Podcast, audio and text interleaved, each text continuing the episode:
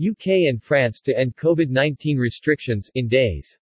While UK official guidelines will continue to urge Brits to stay at home if they contract the coronavirus, there will no longer be a legal requirement to do so, neither there will be a threat of being penalised for up to £10,000 $13,534 if they fail to self-quarantine.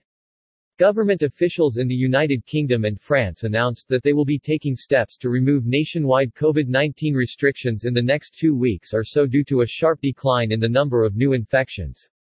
The UK and French governments indicated an imminent easing of coronavirus curbs in the matter of days, with UK Prime Minister Boris Johnson announcing today that the remaining domestic COVID-19 restrictions in England will be removed in less than two weeks, and France's Europe Minister Clement Beaune saying that the country will ease travel restrictions in the coming days, removing COVID-19 tests for vaccinated people.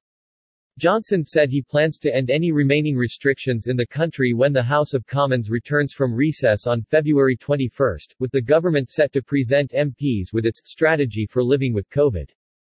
Johnson's announcement is bringing the end UK coronavirus restrictions forward a month earlier than initially planned, for Johnson had previously set March 24 as the date for ending all restrictions, but has now chosen to bring the date forward, calling it an important step in the country's recovery from the pandemic.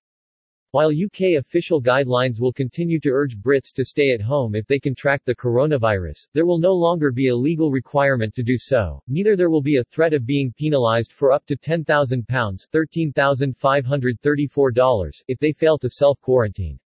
Meanwhile, in France, the testing rules, reintroduced by the French government in December amid fears over the fast-spreading Omicron variant, are ending as case numbers and the mild impact of the strain means that the measure is no longer required.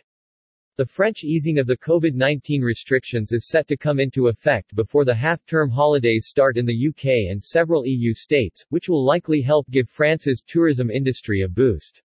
As well as the changes to international rules, France has indicated that the country could be set for a significant easing of its domestic restrictions, with a government spokesperson suggesting the health pass could be scrapped soon. France's COVID vaccine pass, which is currently required for entry to public venues such as bars and restaurants, could be removed by March or early April, French government spokesperson, Gabriel Attal, announced today.